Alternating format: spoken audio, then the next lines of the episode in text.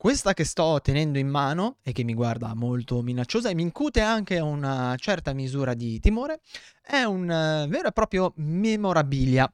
E mi dispiace perché se stai ascoltando il podcast su Spotify o su qualunque altra piattaforma di podcasting non puoi godere oltre che della mia piacevole presenza anche della visione di questa maschera, che è un pezzo di un costume di scena di un film a cui ho partecipato e che eh, ha avuto anche un certo seguito, direi, nei, fra i fan di Guerre Stellari. Il film è Dark Resurrection volume 0, un fan film fatto così bene, anzi una trilogia di fan film fatta così bene, aspetta che l'ha peso perché pesa veramente un botto, fatta così bene che Uh, se non ho capito male, è stato annoverato fra i film ufficiali di uh, Guerre Stellari da, da Lucas. E ehm, perché ti voglio, perché ho tirato fuori questa, questo cimelio storico? Beh, perché eh, oltre a raccontarti un paio di cose eh, succose e divertenti di quello che è successo durante le riprese di questo, di questo, film a cui appunto ho partecipato, mi sono venuti un paio di in mente, un paio di ragionamenti proprio in merito al eh, karate che mi, ha, eh, mi hanno diciamo attivato i ricordi di questa esperienza. Ma ovviamente te ne parlerò solo dopo la sigla! Eugenio Credidio presenta Karatepedia lo show che ti racconta la storia e i segreti del karate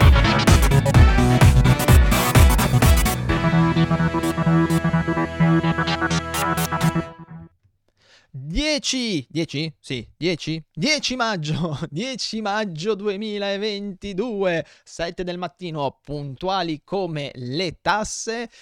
La nuova puntata di Karatepedia, lo show che ti racconta la storia e i segreti del karate, insieme a me, come al solito, alla console c'è il maestro Miyagi. Buongiorno maestro Miyagi! Banzai! Banzai! Oggi puntata un po' più leggera di sicuro rispetto ad altre puntate perché oggi ti voglio parlare della mia esperienza in Dark Resurrection in cui ho fatto il cattivissimo, uno dei cattivissimi Daikas e, eh, e mm, parlandoti di questa esperienza voglio fare un paio di ragionamenti con te sul, proprio sul karate, perché durante questa esperienza sono venute fuori eh, due o tre chicche che a ripensarci oggi, a distanza di tanto tempo, perché il film è stato girato nel 2011, quindi fai conto te, quanti anni sono passati, meglio non fare il conto, ma eh, a distanza di tanto tempo mi sono, mi sono venute in mente riguardando le cose da un'altra prospettiva, ma prima di iniziare ti do tutte le coordinate perché sennò poi me lo dimentico e Miyagi mi tira le orecchie. Lo so maestro, guardi, mi impegno, mi impegno, promesso. Ti ricordo, ti ricordo, ti ricordo, ti ricordo che cosa numero uno, a breve, se tutto va bene, entro fine di questa settimana, ma penso, penso proprio di sì, inizierò col mio progetto Amici di Penna del Karate, eh, quindi inizierò a mandare un'email possibilmente settimanale a tutti gli iscritti alla newsletter del dojo Shinsui, eh, proprio come fossimo due amici di penna, rispolverando un po' questa eh, abitudine che a me piace un sacco e che mi dà la possibilità di scrivere. E in questa email eh, ti invierò dei, dei contenuti, dei, dei, dei, racconti, insomma, eh, delle cose che terrò solo ed esclusivamente per chi è iscritto alla newsletter. Per cui, se vuoi essere fra questi fortunati, a meno che tu non lo sia già, eh, ti sei già iscritto, vai sul sito del Dojo Shinsui in qualunque pagina, soprattutto sul gazzettino del dojo, quindi www.dojoshinsui.com slash gazzettino del dojo, trovi il modulo per iscriverti alla newsletter. Metti il tuo nome, metti il tuo indirizzo email, il nome ci vuole, perché insomma, se no che amici di penna siamo, eh, a chi scrive?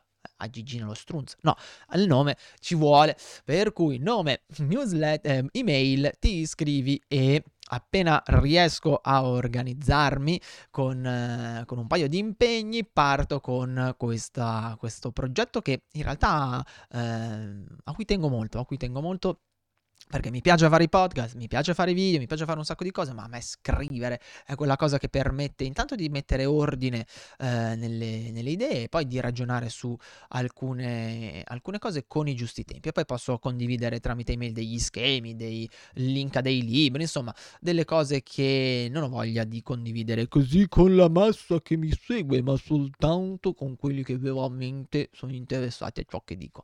Dopodiché ti ricordo anche che sempre sul sito del Dojo Shinsui, sul gazzettino del Dojo, puoi iscriverti al canale Telegram Karate Anywhere dove quasi ogni giorno pubblico un micro podcast.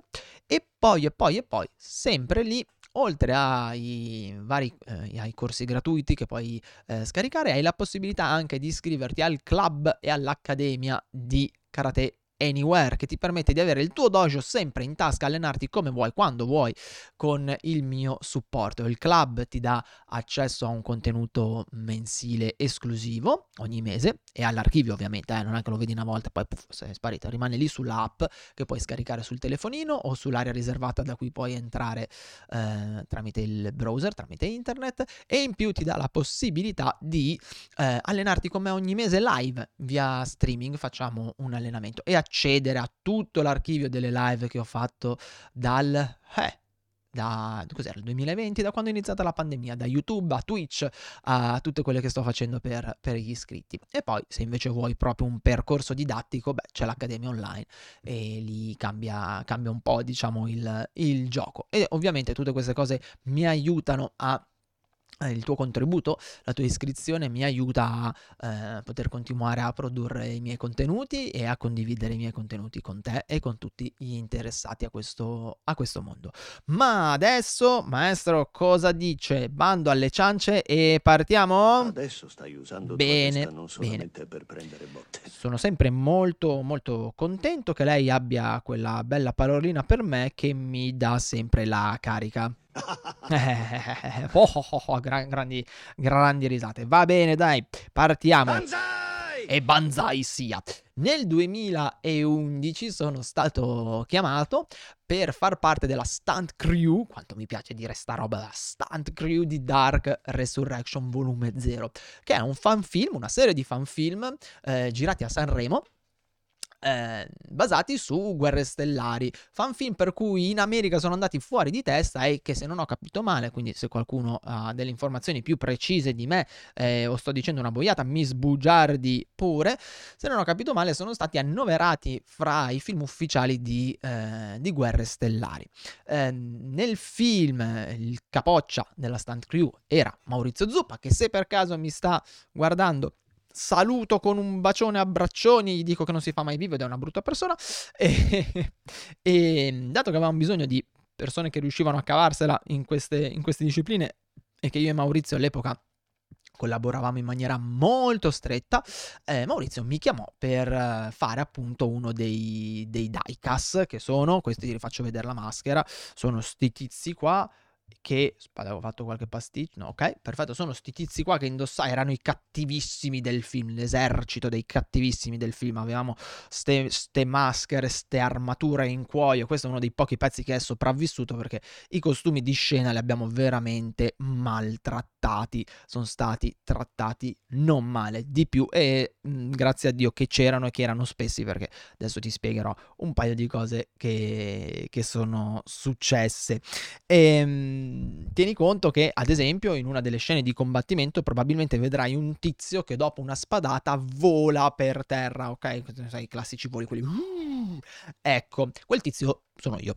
E, ehm, e, e quella scena quella che è stata tenuta, tra l'altro, ignobili bastardi. Eh, in quella scena Maurizio, che era responsabile di lanciare il materasso mentre io volavo per terra in maniera tale che io atterrassi su una superficie eh, morbida, soffice e che soprattutto mi preservasse la schiena, beh, Maurizio in quel momento stava parlando e se l'è completamente dimenticato. Maurizio, me ne ricordo ancora. Sappilo, avrò la mia vendetta. E per cui cosa è successo? Ho fatto sto volo stratosferico e sono caduto rovinosamente, lì ho capito il significato letterale del termine rovinare a terra sul pavimento Eh sì, rida rida, anzi non sul pavimento, eravamo in esterna, quindi fa griaia, sassi, un male della miseria, eh, con me che imprecavo dentro alla maschera e tutti che cercavano di rimanere seri, ovviamente, perché non dovevano, insomma, io ero uscito dall'inquadratura, gli altri dovevano continuare a recitare e io invece stavo imprecando nei confronti di Maurizio. Questa è stata una delle cose più, più carine. Ehm, esperienza molto bella, in realtà molto faticosa, non mi sarei mai aspettato eh, che fosse un'esperienza così faticosa, al punto che durante una scena di, in cui io dovevo fare il morto, io mi sono addormentato. È stata... oggi maestro, ne faccio, faccio ridere un sacco. Eh.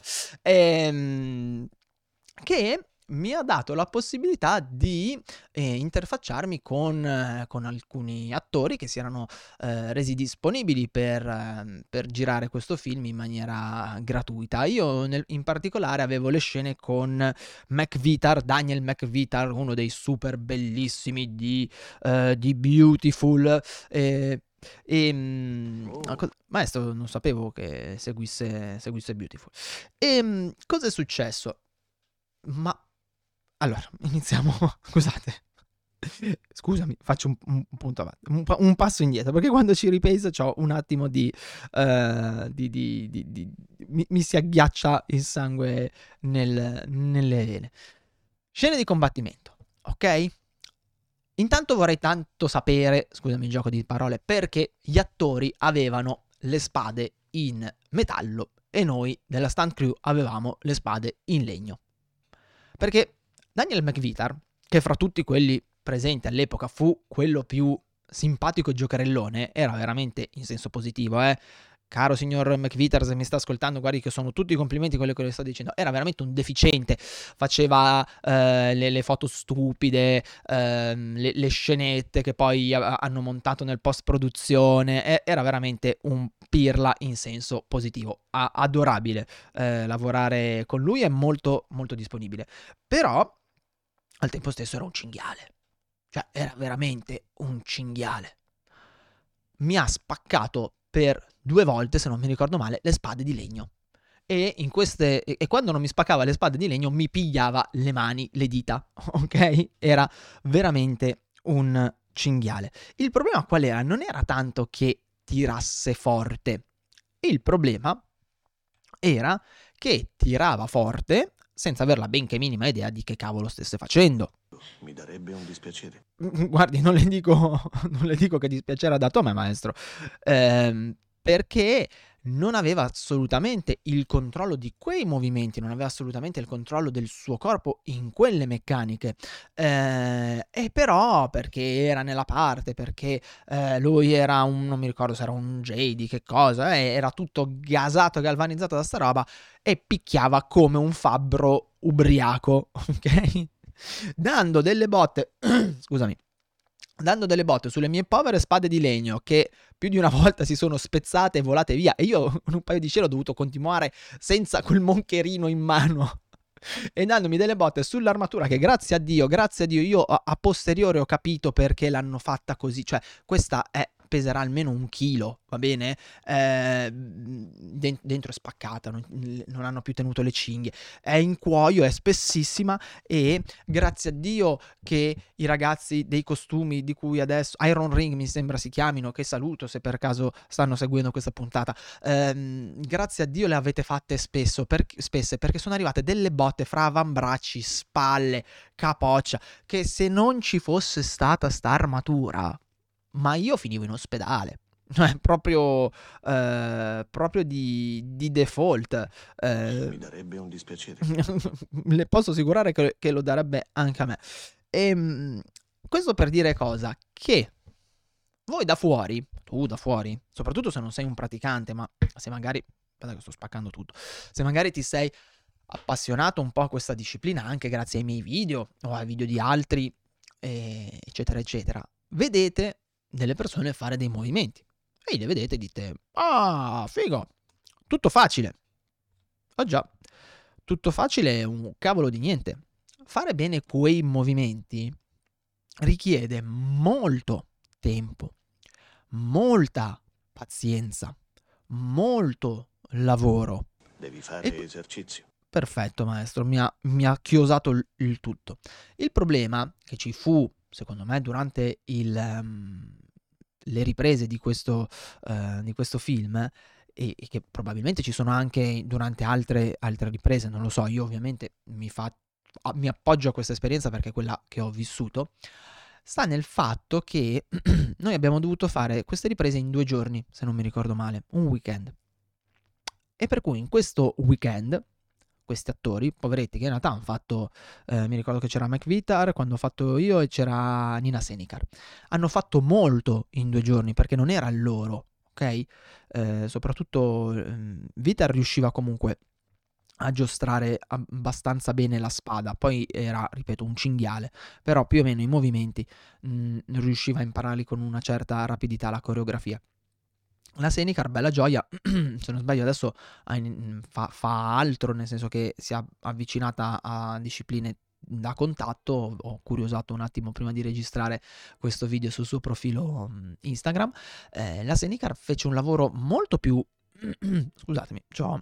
c'ho rospetto in gola. Fece un lavoro molto più, più difficile perché era veramente fuori dal suo ambiente eh, all'epoca e per cui chiedere a queste persone nel giro di un giorno e mezzo di imparare le coreografie e farle bene è di fatto un- una pazzia. Perché queste persone, per quanto fossero brave a muoversi, per quanto fossero disponibili, per quanto, per quanto, per quanto, per quanto, erano fuori dal loro ambiente. Magari avevano anche studiato combattimento scenico, io non lo so, però era evidente che fossero fuori dal loro ambiente ed è evidente che non si possono imparare certi movimenti in poco tempo. Ok? Non si può imparare a controllare il proprio corpo, a gestire la forza, a muovere eh, determinate catene cinetiche nell'arco di una manciata di ore mm? o di una manciata di giorni o anche di mesi. E questo ve lo dovete mettere bene in testa perché, eh, ragazzi miei, alle volte avete la pretesa di riuscire a fare quello che vedete fare magari a una cintura nera, a un insegnante, a un atleta, nel giro di un tempo veramente esiguo. E non si può, non si può perché questo tipo di disciplina non è la corsa e non voglio togliere niente alla corsa perché correre bene è estremamente complicato. Ok? Però la corsa è un movimento che fa parte del bagaglio motorio di ogni uomo, o almeno dovrebbe far parte del bagaglio motorio di ogni essere umano. Perché? Perché la forma è una delle forme di movimento eh, primordiali, chiamiamole così. È quella che ci ha permesso di sopravvivere nell'antichità, sia perché ci davamo la fuga, sia perché potevamo cacciare grazie alla, alla corsa. E pensare che invece in un, um, in, un arco di tempo breve tu sia in grado di imparare a muovere le braccia, muovere le gambe, muovere il tronco, eh, gestire respirazione, inspirazione ed espirazione, gestire contrazione e decontrazione. Sto parlando ovviamente, niente, oggi ho una voce che mi sbacchetta un po'. Sto parlando ovviamente del, del karate. È, Temo eh, che questo non sia esatto. è, grazie Maestro Miyagi, è, un, è, un- è una boiata, ok? È colpa di tutte quelle, quelle discipline che eh, hanno reso, ha- hanno venduto l'idea che in un brevissimo arco di tempo si riesca ad avere una curva di apprendimento molto alta e che poi rimanga lì. mm? Eh, si potrebbe fare un discorso a parte per la difesa personale, ma perché lì l'aspetto, diciamo, di accuratezza tecnica può essere decisamente trascurato, anche se io lo sconsiglio, ma eh, può essere decisamente trascurato, ma se tu vuoi imparare a muovere bene il corpo, se tu vuoi imparare a dare bene un pugno, fare bene una parata, gestire bene una posizione, se vuoi imparare anche, parliamo di Kobudo, ok? Parliamo delle armi, vuoi imparare a muovere il bo, muovere il nunchaku, muovere il sai, eh, muovere la katana, che non c'è nel Kobudo, ma non importa, la tiriamo fuori lo stesso, e via dicendo, eh beh, eh, devi fare allenamento, devi allenarti molto e soprattutto devi avere pazienza, perché nel momento in cui tu stai dando per esempio un jakutsuki, ok? Un pugno contrario, quindi io mi trovo con la sinistra avanti e do il pugno con la destra, beh, io lì non sto solo distendendo il braccio, io lì sto spingendo col piede a terra, distendendo la gamba posteriore, ruotando i fianchi, ehm, distendendo il braccio, spingendo con la spalla, bloccando il movimento nel momento giusto, coordinando la eh, respirazione. E quindi devo lavorarci tanto, perché il cervello deve gestire moltissime cose assieme e non ce la può fare in un arco di tempo breve e purtroppo questo molti di voi non se lo mettono in testa. È un problema di atteggiamento. Non solo è un problema di atteggiamento, credo, maestro Miyagi, io credo che sia anche un po' un problema culturale degli ultimi anni, eh, spinto molto dal marketing eh, e spinto forse da una sorta di pigrizia intellettuale e fisica, dove noi vogliamo assolutamente in un arco di tempo brevissimo arrivare alla Luna ma per arrivare alla Luna bisogna fare tutta una serie di step e questi step sono obbligatori. Armstrong non è arrivato, non si è svegliato un giorno ed è salito sull'Apollo 11, ha dovuto fare tutto un percorso, così come la NASA non, è, eh, non si è svegliata un giorno, ha preso un po' di lamiera e gli ha, messo qualche rivetto e via, ha sparato l'Apollo 11 eh, sulla Luna. Hanno dovuto fare tutta una serie di step che alle volte sono stati anche faticosi e dolorosi, ma ne parleremo in un altro podcast di questo perché voglio, voglio tenerlo per, per un'altra puntata eh, anche perché è un argomento, credo, mh, mm, che, che, lasci spazio a, a parecchie cose.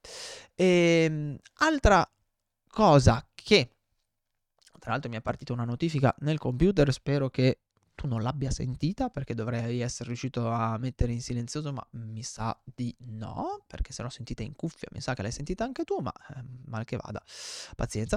Altra cosa che ehm, di cui mi sono reso conto durante questa esperienza, dato che non ero l'unico eh, marzialista lì dentro, eh, però ero uno dei pochi che praticava karate.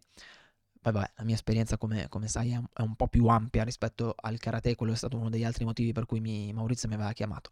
È che mh, il karateka è uno dei pochi praticanti che ha il controllo che ha l'autocontrollo e il controllo di sé e della persona con cui lavora, per quella che è la mia esperienza. Quindi eh, non partiamo subito con ma non è vero, eh, vi sto parlando, io sto parlando della mia esperienza personale, personalissima, ok? Quindi mh, mm, ha valenza limitata. Mm, diciamoci la verità, ha valenza limitata. Perché?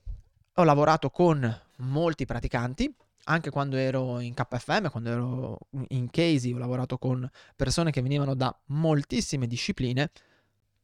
Vaca Leggia, ce ne fosse stato uno che era in grado di controllare l'intensità e la forza in base al tipo di lavoro che si faceva ed in base al tipo di persona che si trovava davanti. Alle volte sembrava che ti facessero male apposta, poi ci parlavi assieme e ti rendevi conto che eh, non, non, era, non era così. Però buona parte dei praticanti con cui ho avuto a che fare non avevano la benché minima idea di cosa fosse il controllo del proprio corpo, ma non nel senso del movimento, nel senso di sapere cosa vuol dire tirare, cosa vuol dire dare forte, cosa vuol dire mh, andare alla massima velocità ma essere in grado di fermare il movimento prima che questo diventi eh, pericoloso per il proprio compagno, cosa vuol dire gestire il compagno magari durante una situazione di allenamento, eh, durante una esecuzione tecnica in maniera tale da poter tirare forte ma da non fargli far male, mm? e, eh, e, cosa volesse dire appunto riuscire a gestire le forze senza mh, mhmm, inficiare l'efficacia dell'allenamento. L'unica, perso- l'unica persona con cui ho, sono riuscito a, um, a, ritrovarmi da questo punto di vista sono stati i ragazzi del Brazilian Jiu-Jitsu. Loro, se vuoi, non tutti, devo essere sincero, non tutti, però buona parte di loro erano, quando ho lavorato con loro, in grado di gestire eh, assolutamente le forze, le leve, l'intensità in maniera tale da fermarsi quell'attimo prima che il, ehm, il, diciamo, l'esecuzione della tecnica diventasse uscisse da quello che può essere l'ambito dell'allenamento e diventasse pericolosa. Questo atteggiamento al, al controllo tecnico perché è importante nel karate? Perché fa sì, l'idea è che se io imparo a controllare il mio corpo, un qualcosa che io riesco a toccare, a vedere, che è sensibile, che è qui davanti a me, il mio, il tuo corpo, allora, allora, io imparerò anche a controllare me stesso. Se io riesco a diventare padrone del controllo, dell'autocontrollo, diventerò padrone della mia disciplina e quindi della mia autodisciplina soprattutto, mm, che è una parola meravigliosa, e riuscirò anche a controllarmi in momenti di difficoltà. Mm, perché? Karate significa, non letteralmente, ok? Significa controllo totale. Io il, il punto di arrivo del karateka deve essere quello del controllo totale, che attenzione non è un qualcosa da, eh, da vedersi come, eh, non lo so, una mancanza di eh, capacità di lasciarsi andare piuttosto che eh, di non, di non seguire i sentimenti o di non seguire il flow, anzi è la capacità di scegliere quando è il caso di farlo e quando invece eh, caso di farlo non è perché ci sono situazioni in cui è bene, è auspicabile eh, lasciarsi, lasciarsi, andare, farsi diciamo guidare un po' più dall'aspetto sentimentale, irrazionale eh, o anche istintivo e altre situazioni in cui invece io devo essere in grado di dire no, qua ci vuole sangue freddo, no, io questa cosa la faccio così piuttosto che, eh, che cos'ha, e, eccetera, eccetera, eccetera. È meglio imparare equilibrio. Quello è la chiave di tutto. È un modo diverso per dire un po' quello che ho detto io, maestro Miyagi, no? Hai. Bene, bene, bene, bene. Lo scopo del karate è quello. E per cui si passa dal controllo della tecnica, dal controllo del corpo, dal, dalla capacità di sparare la tecnica a mille e fermarla esattamente prima che arrivi a bersaglio, sodome, si dice in giapponese, 3 mm dalla pelle, ehm, al controllare se stessi, a sapere quando è il caso di frenare, a sapere quando è il caso di dosare, eh, diciamo, determinate risorse, determinate eh, capacità mh, anche psichiche, psicologiche, chiamiamole così, al riuscire pian piano a gestire se stessi.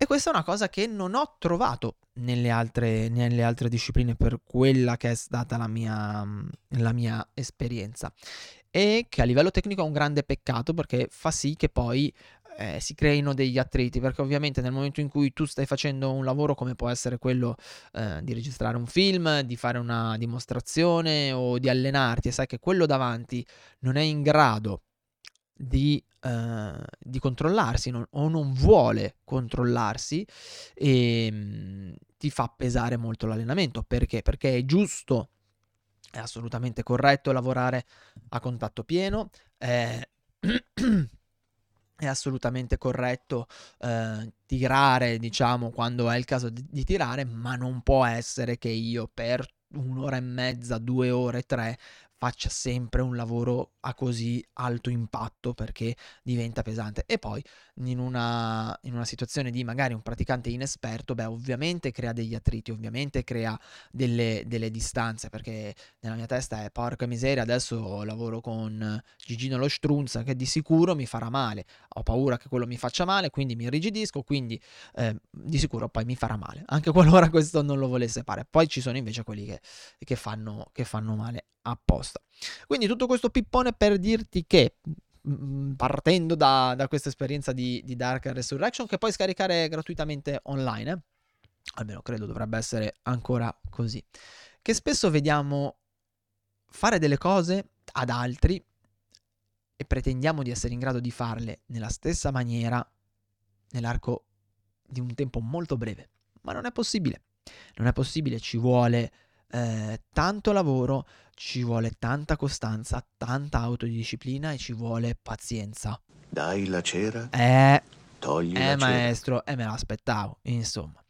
E per dire che nella mia, nella mia esperienza l'unica disciplina perché anche quando facevo jiu-jitsu tradizionale sta cosa non l'ho riscontrata. L'unica disciplina che realmente mi ha insegnato il controllo di me stesso del corpo è stata il karate.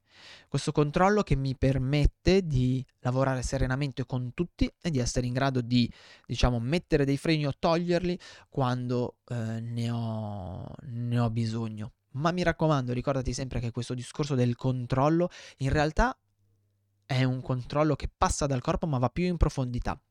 E anche se forse può non sembrarlo, è un atto di liberazione. Perché avere il controllo significa scegliere consapevolmente cosa fare quando farlo. Non avere il controllo, seguire il flow, come adesso va tanto di moda, eh? no, cioè, ma io, io seguo l'onda. Va bene, seguo l'onda, ma attenzione perché alle volte poi l'onda che decidiamo di seguire non è un'onda, è uno tsunami e ci travolge. O alle volte usciamo dalla corrente e non riusciamo poi più a riprendere l'onda. Se io invece ho la capacità di controllarmi e di decidere io consapevolmente quando fare una cosa e quando no, quando mettere dei freni e quando seguire l'onda, zio, allora sarò un uomo o una donna molto più libero o libera. E forse potrò vivere la mia vita un po' più consapevolmente. Hi.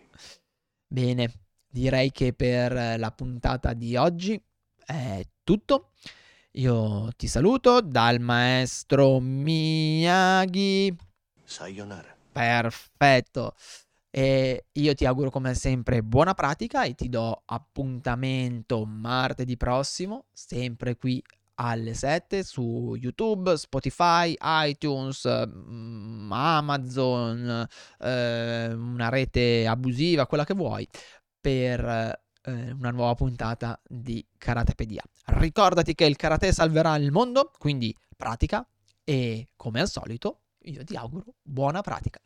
Ciao e a martedì prossimo. Buona settimana!